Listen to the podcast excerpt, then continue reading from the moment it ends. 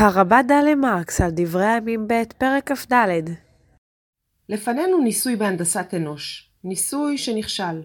ומי אשם בו? יהוידע הכהן גידל את יואש בסתר. במשך שש שנים עמל ועיצב אותו כדמותו. וגם בשנה השביעית, כשהעלה את הילד מלך לשלטון, ליווה אותו בכל רגע ובכל דבר. ואכן, כל עוד יהוידע הכהן היה בשטח, נאמר, ויעש יואש הישר בעיני אדוני, כל ימי יהוידע הכהן.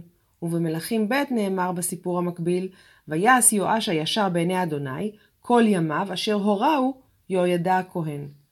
יהוידע התייחס לתינוק שניצל מהטבח כאל דף נקי, כאל טבולה ראסה, ישות אנושית קטנה שאפשר לעצב כרצונו, בובה שלטונית. הוא גודל במחבוא כמין אתרוג שיש לשמור עליו, אתרוג שצריך להחביא וצריך ואף אפשר לנהל. אבל מה שיהוידע לא לקח בחשבון הוא שני דברים. האחד, אי אפשר לאלף בני אדם. לא באמת. אי אפשר לכפוף את ראשם לציית.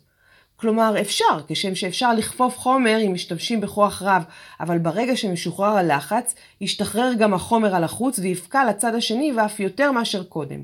כך יואש. כאשר סר ממנו הליווי הצמוד מאוד של יהוידע, הוא איבד את דרכו. והדבר השני שיהוידע לא לקח בחשבון הוא המחיר של המחלה הלא מדוברת. המחלה שלא היה לה שם, לא רק בתקופת התנ"ך, אלא גם בסמוך לימינו, פוסט-טראומה. יואש, יהואש, הוא מלך בפוסט-טראומה.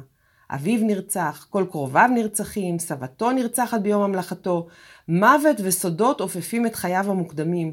יואש היה תינוק שהוצל מערימת גופות של קרוביו המומתים, ומגיל רך כל כך עפף את חייו של יואש ייאוש.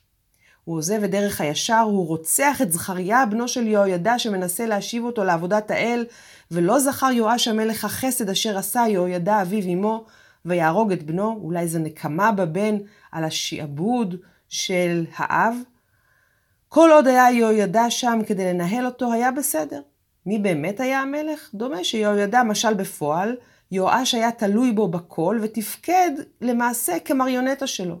כשיהוידע מת, איבד יואש את המרכז הפנימי שלו והידרדר. רוחו של האדם היא רוח עז. אי אפשר לעצב אותה, אי אפשר לקבע אותה בתבנית שנקבעה לכך מראש. ולכן, על אף שיהוידע זכה לחיות 130 שנה, גיל מופלג, אפילו משה רבנו מת בגיל צעיר יותר, ועל אף שהוא נקבר בקברי המלכים, מה שהמלך יואש לא זכה לו, ייתכן אולי שנוכל לראות נקודת חובה ליהוידע. אולי נוכל לטעון שהוא לקה בחטא ההיבריס, כשחשב שניתן לעסוק בהנדסת אנוש.